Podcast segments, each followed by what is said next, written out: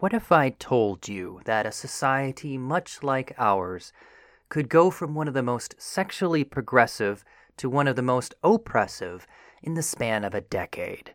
You'd probably say you're crazy, you've been watching too much of The Handmaid's Tale. But the fact is, it happened. In the 1920s, in the Weimar period after World War I, Germany was remarkably prophetic of modern Western sexual values, making strides in gender equality, gay rights, and even transgender awareness. Yet, by the 1930s, it was implementing a program of sexual control that makes The Handmaid's Tale look like a hippie retreat. Now, if you haven't seen it or read the book by Margaret Atwood, The Handmaid's Tale tells the near future story of a time when pollution has caused most women in the world to become infertile while those who remain capable of bearing children are put into service as baby making machines. And if unwilling to accept such a fate, they are rounded up and forced into it anyway by a dictatorial government that has assumed control of the United States of America. Now, on the face of it, that doesn't really sound that much like the Nazis, other than the dictatorial part. But that's probably because you don't normally think of the Nazis as being interested in sex. You just never seem to hear about that part. Although the argument could be made that it was a fundamental pillar of their ideology. I mean, really, can you name even one thing about what the Nazis thought about sex? Did they think it was good, bad, sinful, wonderful, weird? What? All those World War II documentaries and books and movies and podcasts out there, and yet most people can't name even one single thing about sex in Nazi Germany, except, of course, for those people whose kind they killed for their sexualities and gender identities. The truth is that the Nazis were very much interested in the sex lives of their citizens. I mean, after all, how else do you breed a master race? In the words of historian Anna Clark, for Nazi leaders, sex was a raw, explosive force, like violence, that should strengthen the fascist state. Hitler encouraged SS men to have sex to produce Aryan sons, just as he urged them to kill for the state. And Clark further characterizes the Nazi policy as sexual desire in the service of the state. Sex in service to the state. Yep, that sounds like a real life handmaid's tale, all right. Well, how did this happen in Germany? And could it ever happen again? That's what we're talking about today. I'm BT Newberg, and this is the history of sex.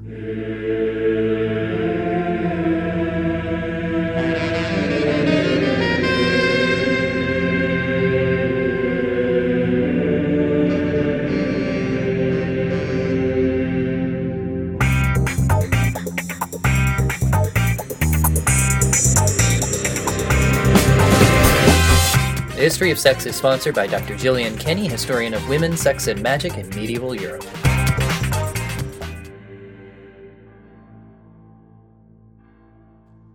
I want to thank our Patreon patron, Jenn Granneman, for making this episode possible. Jenn Granneman is the author of the book, The Secret Lives of Introverts, and can be found at www.introvertdear.com. I also want to give a big shout out to our launch team members Jenn Granneman, Andre Solo, Anna Bratton, Nick Moen, Brian Beard, Nikki Sperry, and Riley Irvin. This is the first episode in our super deep dive series, Sex in the Third Reich. Every other month this year will bring you more in this series until we've looked at the time period from virtually every perspective man, woman, straight, queer, you name it. So strap in, folks. It's going to be a heck of a ride. Before we get started, I do just want to give a quick disclaimer though. We are going to be talking about some pretty horrific stuff. That should go without saying if we're talking about the Nazis, but the internet being what it is, sometimes it's best to spell these things out. What's more, there's going to be a considerable amount of dark humor in this series. That is not to minimize the horror, but rather to emphasize it. It's sort of a laugh to keep from crying kind of thing. See, sex and gender is a topic that can get stuffy real fast if done wrong, but humor makes it okay to talk about. And that's all the more true when we're talking about something as nasty as the Nazis. So if you enjoy a little twisted humor and you really want to know why Hitler envisioned not so much a welfare state as a daycare state, well, by all means, listen on.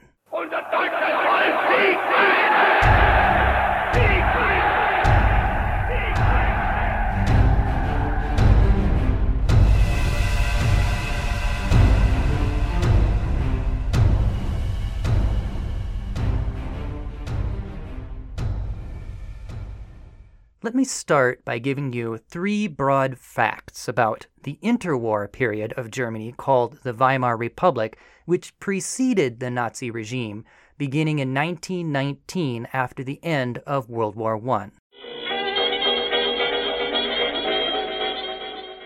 Fact number one women achieved a new level of independence. Women had won the right to vote by the end of the war in 1918, well ahead of the United States, I should add. German women were working in higher paying jobs in a far wider range of industries than their mothers before them, and thanks in no small part to those jobs, many women also led a far more independent lifestyle, including smoking, drinking, dancing, generally having a good time, and most importantly for our topic today, they more or less controlled if and when they chose to have children, in practice, if not on paper. See, condoms were widespread, and abortion was legalized for the first time in this period for cases posing grave risk to the mother. Now, abortions in other cases, while still illegal, were by no means unheard of. In fact, historian Cornelie Usborne writes By the end of the First World War, abortion had become, for many, the main method of birth control. Now, not everybody loved that fact, much as today the debate about abortion was very much alive, but the point stands. It was widespread, and women were by and large in control of their bodies. Fact number two gays began to organize. A movement toward legalization of homosexuality was rapidly gaining ground thanks in no small part to the world's first Institute for Sexuality established by Magnus Hirschfeld. A homosexual himself, Hirschfeld pushed for consent as the only relevant factor regarding sex that the law need concern itself with, instead of archaic arguments about natural and unnatural acts, quote unquote. In the wake of such activity, a veritable gay subculture sprang up in Berlin during this period, including gay clubs and organized gay groups. Fact number three other sexual identities began to gain recognition. Magnus Hirschfeld wrote of people with no sexual desire under the term anesthesia sexual, referring to those that we might today call asexual.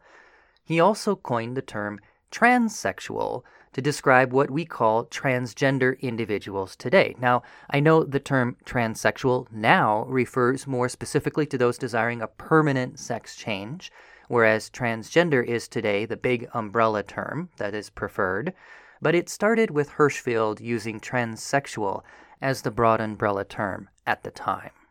Now, in addition, Hirschfeld's institute worked with the government to issue passes for transvestites, protecting them from harassment by police. See, authorities suspected those dressed in such clothing of being prostitutes of a certain stripe, but the pass effectively stated, no, this is who I am and how I choose to live, leave me alone. And police, correspondingly, focused their attention elsewhere. Finally, the Institute for Sexuality offered endocrinological and surgical services, the first complete male to female gender confirmation surgery was undergone in this time period by one Dora Richter. This was the Germany of the Weimar Republic that came after the First World War. And if it sounds strikingly modern, it's because it is. Weimar Germany is not that far removed from us, a mere century, and in fact, it will be 100 years exactly this November 9th. Now, in historical terms, 100 years is a blink of an eye, so I guess it shouldn't come as that much of a surprise that their values were close to ours, although it does still surprise me. See, now I want to see a Weimar era pride parade with a leather daddy and a Pickelhaube, you know, those German helmets with the spike on top, riding around in a sidecar driven by a trans woman with a sign that says, I was a boy once, turns out it was just a phase. That was Weimar Germany. The seeds of today's modern Western values regarding sex and gender were already in the ground by that time. And with the fall of the Kaiser's empire after the Great War, those seeds began to germinate in the new Germany of the Weimar Republic. It wasn't that different from our world today. Okay, now let me hit you with three more facts this time from the period that followed immediately after the Weimar Republic, the Nazi dictatorship, rising to power scarcely more than a decade later in 1933. And the contrast in terms of sexual freedom could not be more stark.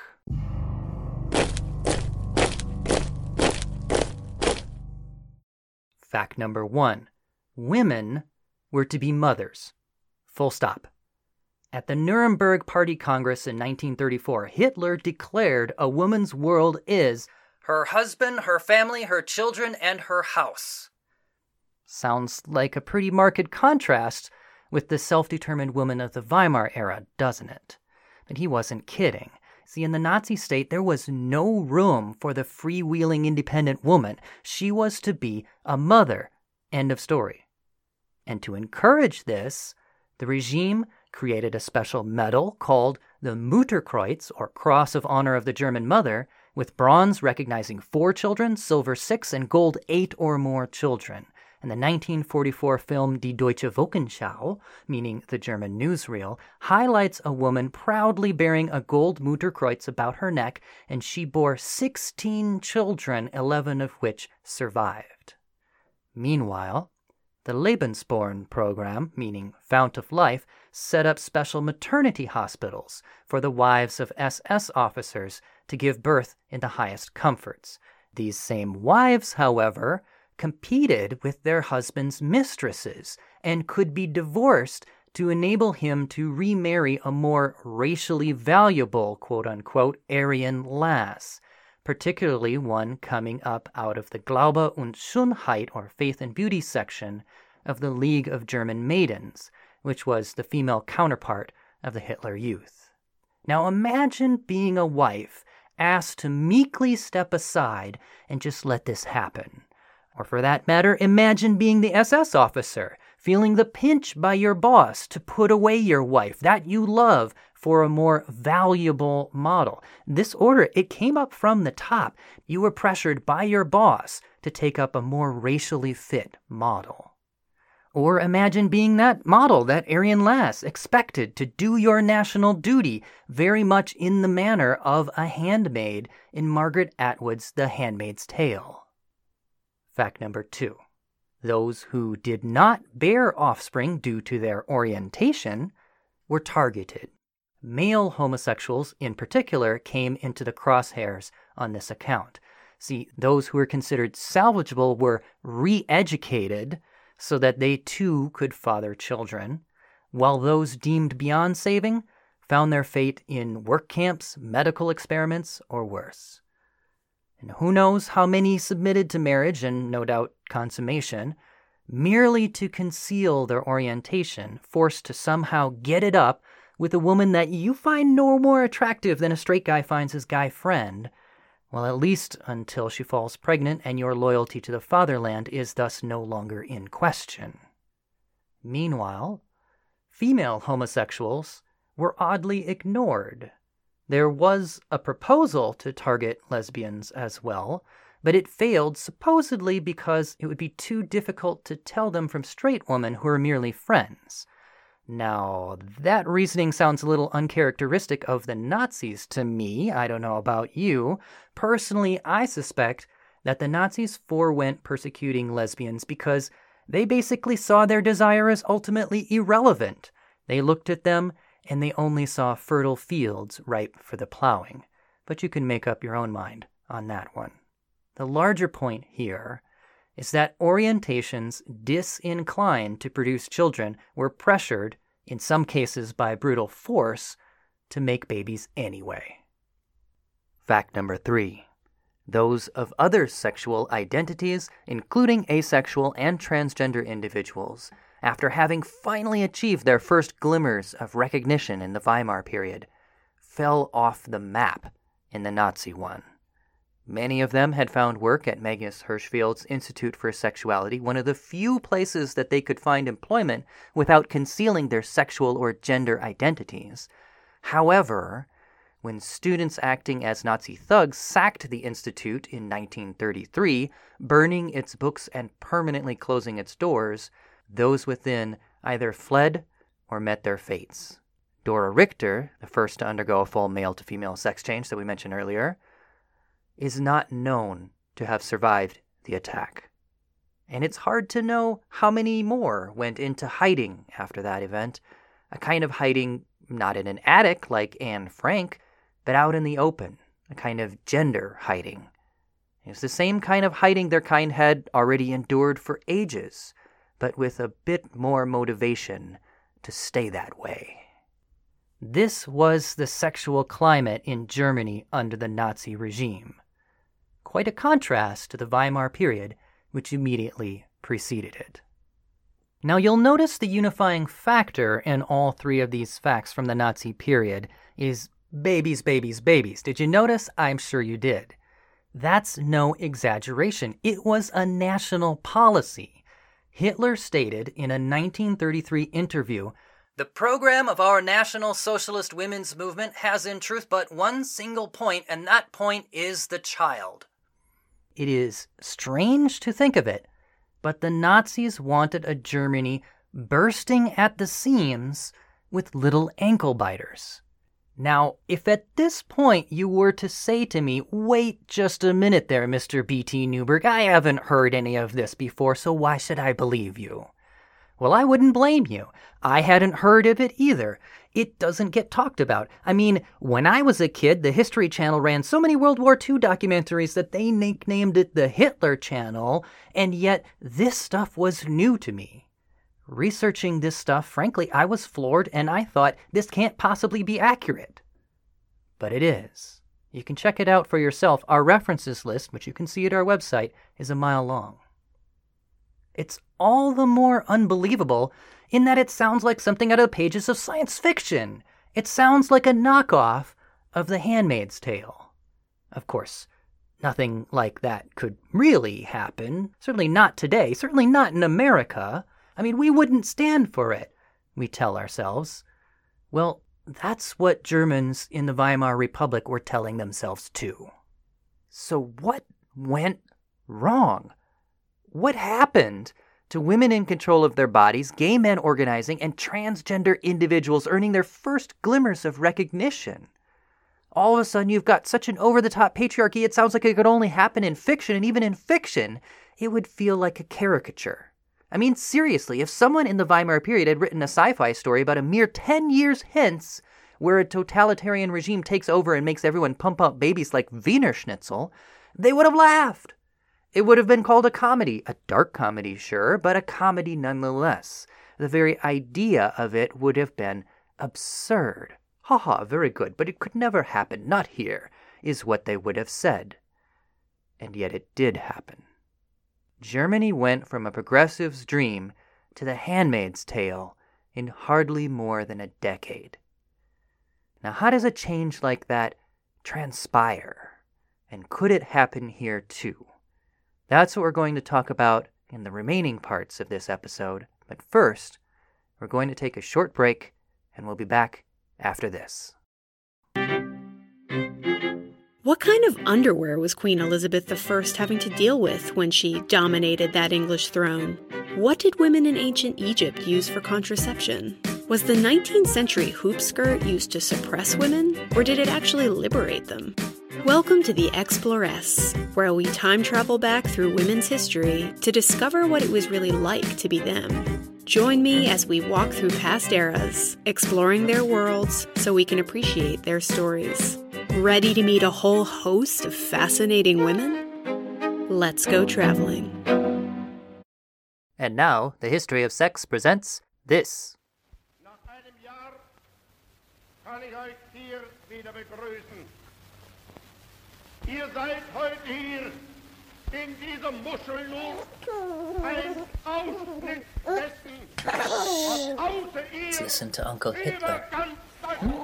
Listen to Uncle Hitler give a speech. No, no cry. Let's play. Let- Let's play. Who's a little Luftwaffe, huh? Huh? You. Who's a little Luftwaffe? Who's a little Luftwaffe? Who's a little Luftwaffe?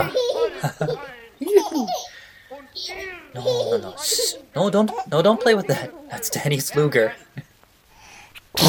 Wir oh. Wollen ein Volk It's not on my SS stripes.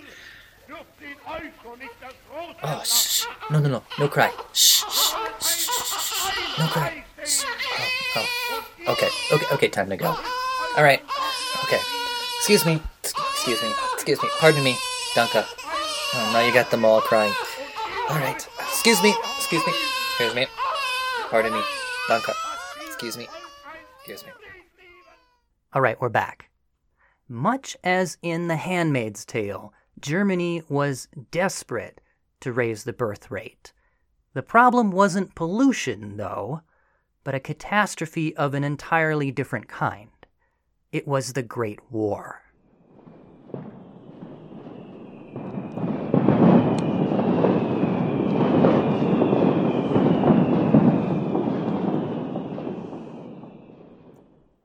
World War I, which lasted from 1914 to 1918, was devastating for all the European powers involved, but especially for Germany.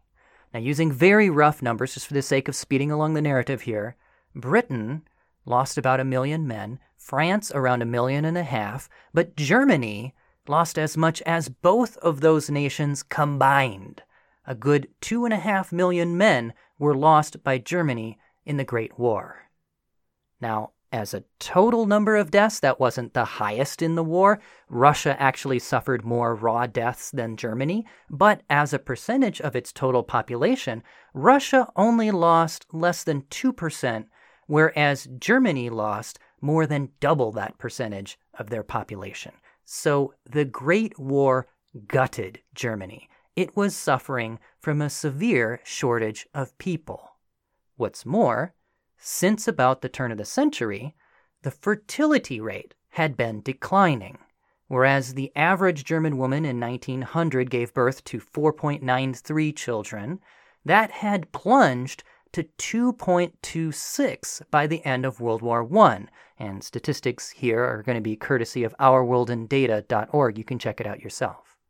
In other words, by the end of the Great War, the fertility rate was less than half of what it was at the turn of the century. And this pattern was happening all across Western Europe at the time, but for Germany, it was especially concerning. For a country that had lost so many men, this represented a catastrophe. Now, speaking of men, some of those coming back from the front lines were those who would become the early Nazis. Those survivors crawling their way out from under the pile of bodies in the trenches gave birth to this new ideology. Everything about their thinking was premised on the belief that Germany should have won the Great War, and they only lost it due to a supposed stab in the back by certain so called traitor populations, mainly the Jews and, as we'll see in a future episode, the New Woman, but more on that later. What's more, Germany could and would win the next war, but in order to do so, they had to get the population back up. And there was a time clock on this, too. They knew a second war was coming, if for no other reason than because they could not suffer to think that there wouldn't be. They couldn't bear the thought of being condemned to ignoble defeat for all time. One way or another, a second war was coming, even if they had to be the ones to start it, which eventually they did. And too early, by the way. The next generation would barely be out of diapers by the time hostilities breaks out again. But we'll have to return to that boo boo in another episode. For now, the mindset was that they needed more men and didn't have the luxury to raise the population at a leisurely pace. They had to do it quickly, or they wouldn't be ready for the next war. And they didn't just need any men either. They needed Germans, Aryan Germans. Why? Because racism, that's why. Pseudo scientific survival of the fittest style racism was was rampant across Europe and the Americas in those days. Germany was not unique in this regard. Everybody had their own racist fascist party. Britain had the BUF, led by Oswald Mosley. France had the Parti Populaire Français. And the US had the Silver Legion, led by William Dudley Pelley. The Germans just happened to be the poor schmucks whose right wing nutjobs actually made it into power. Anyway, the point is the population had to be raised and only good Aryan Germans would do. Because frankly, in addition to losing the Great War, they were losing another war, the population war. See, they looked at their neighbors to the east, the Slavs, an inferior race, don't you know, and they saw them breeding much faster. Whereas Germans were birthing 2.26 babies per mother at the end of the war, Russia was pumping out a whopping 5.72. That's more than double. And other Slavic nations were multiplying at similar rates. Now, from a racist perspective, if you can bear to put yourself in that mindset, that is bleak indeed. If you view the world in terms of us versus them, well, let's just say in a few generations, there's not going to be any us, it's only going to be them. Germany was losing another war, the population war. So the early Nazis were desperate for change. But what about everyone else in Germany at the time? The Nazis were still a minority at this point, so what was everybody else doing? How did a country so like our modern West turn upside down so quickly? The answer is desperation. A series of catastrophic events put the people up against a wall, and their current leadership, the Weimar government, could not save them. See, for all the progressive virtues of the Weimar Republic, it just wasn't very effective as a government, and it suffered one hard break after another. For example, Almost immediately after coming to power, there was a rebellion that it had to fight by Bolsheviks that it couldn't really fight off because it was so new. So the government had to call on volunteer paramilitary groups called Freikorps to put down the rebellion. Now imagine that. You're the new government. Everybody's wondering, can I trust you? There's fighting in the streets, and your solution is to crowdsource it. I mean, people are crying, save us! And the Weimar government says, yeah, we'd love to, but the thing is, uh, oh yeah, any of you war veterans out there still got your guns? How about you roll on down there and, you know, take care of it by yourselves? Nice solution. Now, among these volunteer fighters that took care of it were many who would become the Nazis, scoring some early points with the people and making the Weimar government look pretty weak in the process. But worse than that challenge was hyperinflation. See, with crippling war reparations imposed upon it by the Versailles Treaty, the Weimar government witnessed its economy fall into a tailspin. The German Reichsmark inflated to the point where it took wheelbarrows full of cash to buy a pair of socks, and workers had to be paid before noon so that they could go out on their lunch hour to buy bread before their morning's wages had lost half their value by the end of the day. Historian Irene Guenther writes In 1920, it took 8 marks to obtain $1. By mid 1922, $1 equaled 7,650 marks. In February 1923, 40,000 marks were worth $1, and by August, 1 million marks equaled $1. At the peak of hyperinflation, November 1923, one liter of milk cost 20 billion marks. Bus fares within the city generally cost 15 billion marks. Yikes! See, before the war, Germany's economy had been thriving. In fact, it had been one of the strongest economies in the world, enough to compete with the British Empire without even having any shipping lanes available to it. And yet, after the war, it cost 15 billion marks to ride the frickin' bus. You can imagine what it was like to live in a place like that, where your money is all but worthless. Photographs from the period show people carving up horses in the street. The hunger was that bad. My favorite photo of the time, though, shows children playing with blocks that, upon closer inspection, turn out to be bundles of cash. German marks reduced to children's toys. That really says it. The chaos of hyperinflation made the Weimar government appear impotent, while conservative forces, like the early Nazis, were looking more and more attractive. But it was not over yet for the Weimar government. See, partly as a consequence of hyperinflation, there was a boom in prostitution. See, locals were desperate to make ends meet, and foreigners could suddenly buy a whole lot more for their buck. Germany was inundated with foreign tourists carrying hard currency, not marks, but cash that was actually worth something. And now, just for comparison, whereas in Paris, $5 could engage a prostitute for one night, in Berlin, that same money could buy a month's worth of carnal delights. Now, I don't necessarily want to imply that prostitution is implicitly bad. I don't think so. But in this case, there's some hairy implications. I mean, it's the exploitation by foreigners and the questionable consent issues when locals are forced into it by economic desperation that makes this situation hairy indeed. Soon, Berlin came to be known as a place where any kind of pleasure could be indulged, and let me tell you, it got weird. Now, the faint of heart may want to skip past this part because the story is about to get pretty graphic. Every variety of pleasure that you could imagine was there in Berlin, each with its own special nickname. Control girls were those registered with the government, while five o'clock girls were unregistered women just supplementing their income on the side. Minettes, meaning female cats, would whip you for a price, while race horses were girls who let you whip them.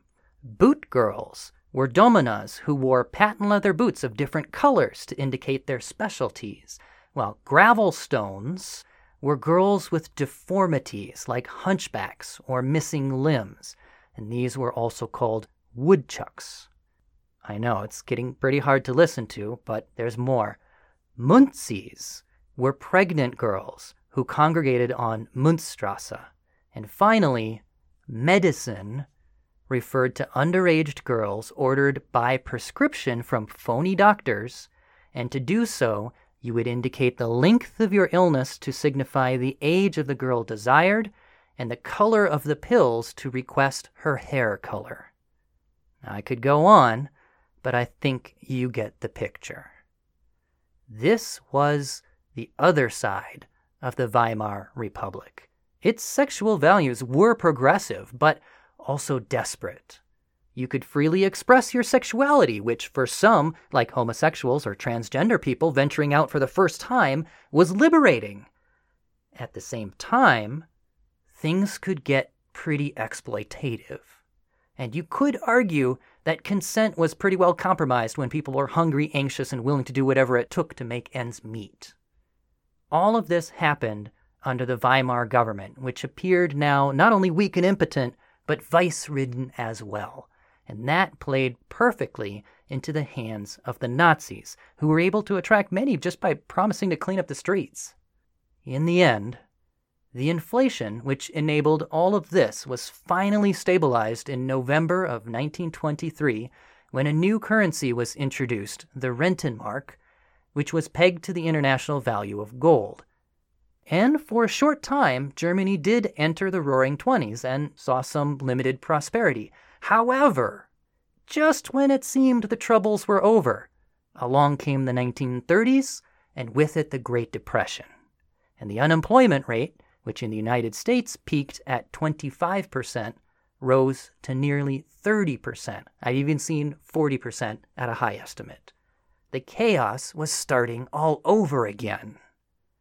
This was the climate of desperation in which the National Socialist German Workers' Party, i.e., the Nazis, Nazis is an acronym for what that means in German, this was the climate in which they ran for office.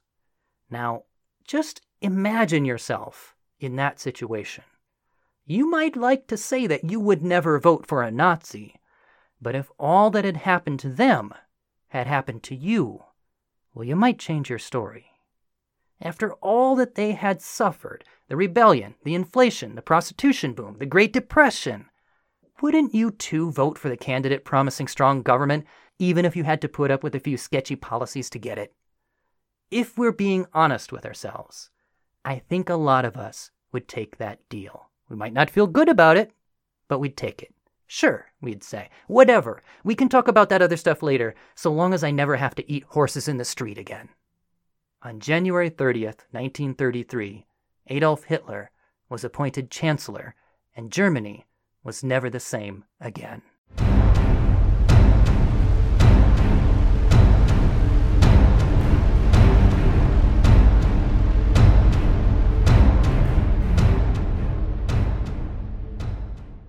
That is how a world much like ours turns upside down in the span of a decade.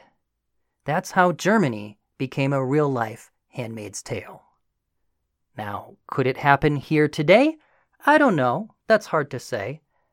But what we can say is that the Germans of the Weimar Republic were not that different from us, and they didn't think that it could happen to them either. Now, the real difference is that the Weimar Germans suffered conditions far worse than anything that we're seeing in the West today. They suffered calamity after calamity, as we've seen, and that made them desperate. And yet, if we were similarly desperate, beset by problems like, oh, I don't know, maybe runaway pollution, as in The Handmaid's Tale, well, we might similarly transform in unexpected ways. But I don't know. What do you think? Could a modern Western state be taken over by a totalitarian regime today? Could we ever know a world like in The Handmaid's Tale? I'd love to hear your answer. And you can chime in on our Facebook page where we are at History of Sex Pod. Germany knew a world uncomfortably similar to The Handmaid's Tale, although it wasn't quite the same, of course. To deal with the declining fertility rate, they didn't institute a program of slave surrogates, for example, but what did they do? Well, we've already heard a few things like the Mutterkreuz medal for prolific mothers, the pressure on young girls to give a child to the Fuhrer, and the attacks on gays who were, shall we say, not pulling their weight and sowing the racial seed. But that's just the beginning.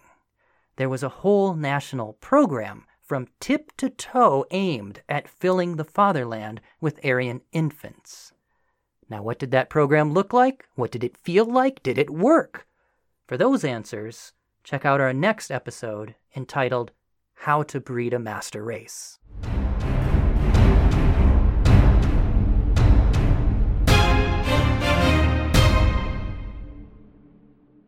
I am excited for this project, as I'm sure you can hear. And listeners, if you want to see this project succeed, you can show your support. The best thing you can do for a new show like this is subscribe, download all the episodes, and rate and review it on iTunes or Apple Podcasts. Here's how to do it. If you're on an iPhone, open Apple Podcasts and search for The History of Sex, then tap Reviews and write a review. If you're on a desktop, go to iTunes, which is a free download whether you're running Mac or Windows. Search the history of sex and click ratings and reviews. Now, Apple Podcasts and iTunes, for various industry reasons, are the most valuable to us, but a lot of people listen on Stitcher. So if you're using Stitcher, you can leave a review, but you have to go to Stitcher.com and you have to do it on a desktop. I don't know why they make you jump through that hoop, but you're dedicated, right? So thank you for your support. Other podcatcher platforms have their own ways of rating and reviewing, which I'm sure you can figure out since you're all a resourceful bunch. Anyway, thank you for your support. If you want to talk to us, we're always happy to hear from you. You can find our website at www.historyofsexpod.com, write to us at historyofsexpod at gmail.com, or find us on Facebook or Twitter or Pinterest or Instagram, where we are at History of Sex Pod. We'd love to hear what you think. This episode includes revisions. The show gets better thanks to comments by listeners like you. Thanks to those who have suggested improvements, and if you have a suggestion, you can reach me at historyofsexpod at gmail.com. All right, that's it for today, folks. I'm BT Newberg, and this is the history of sex.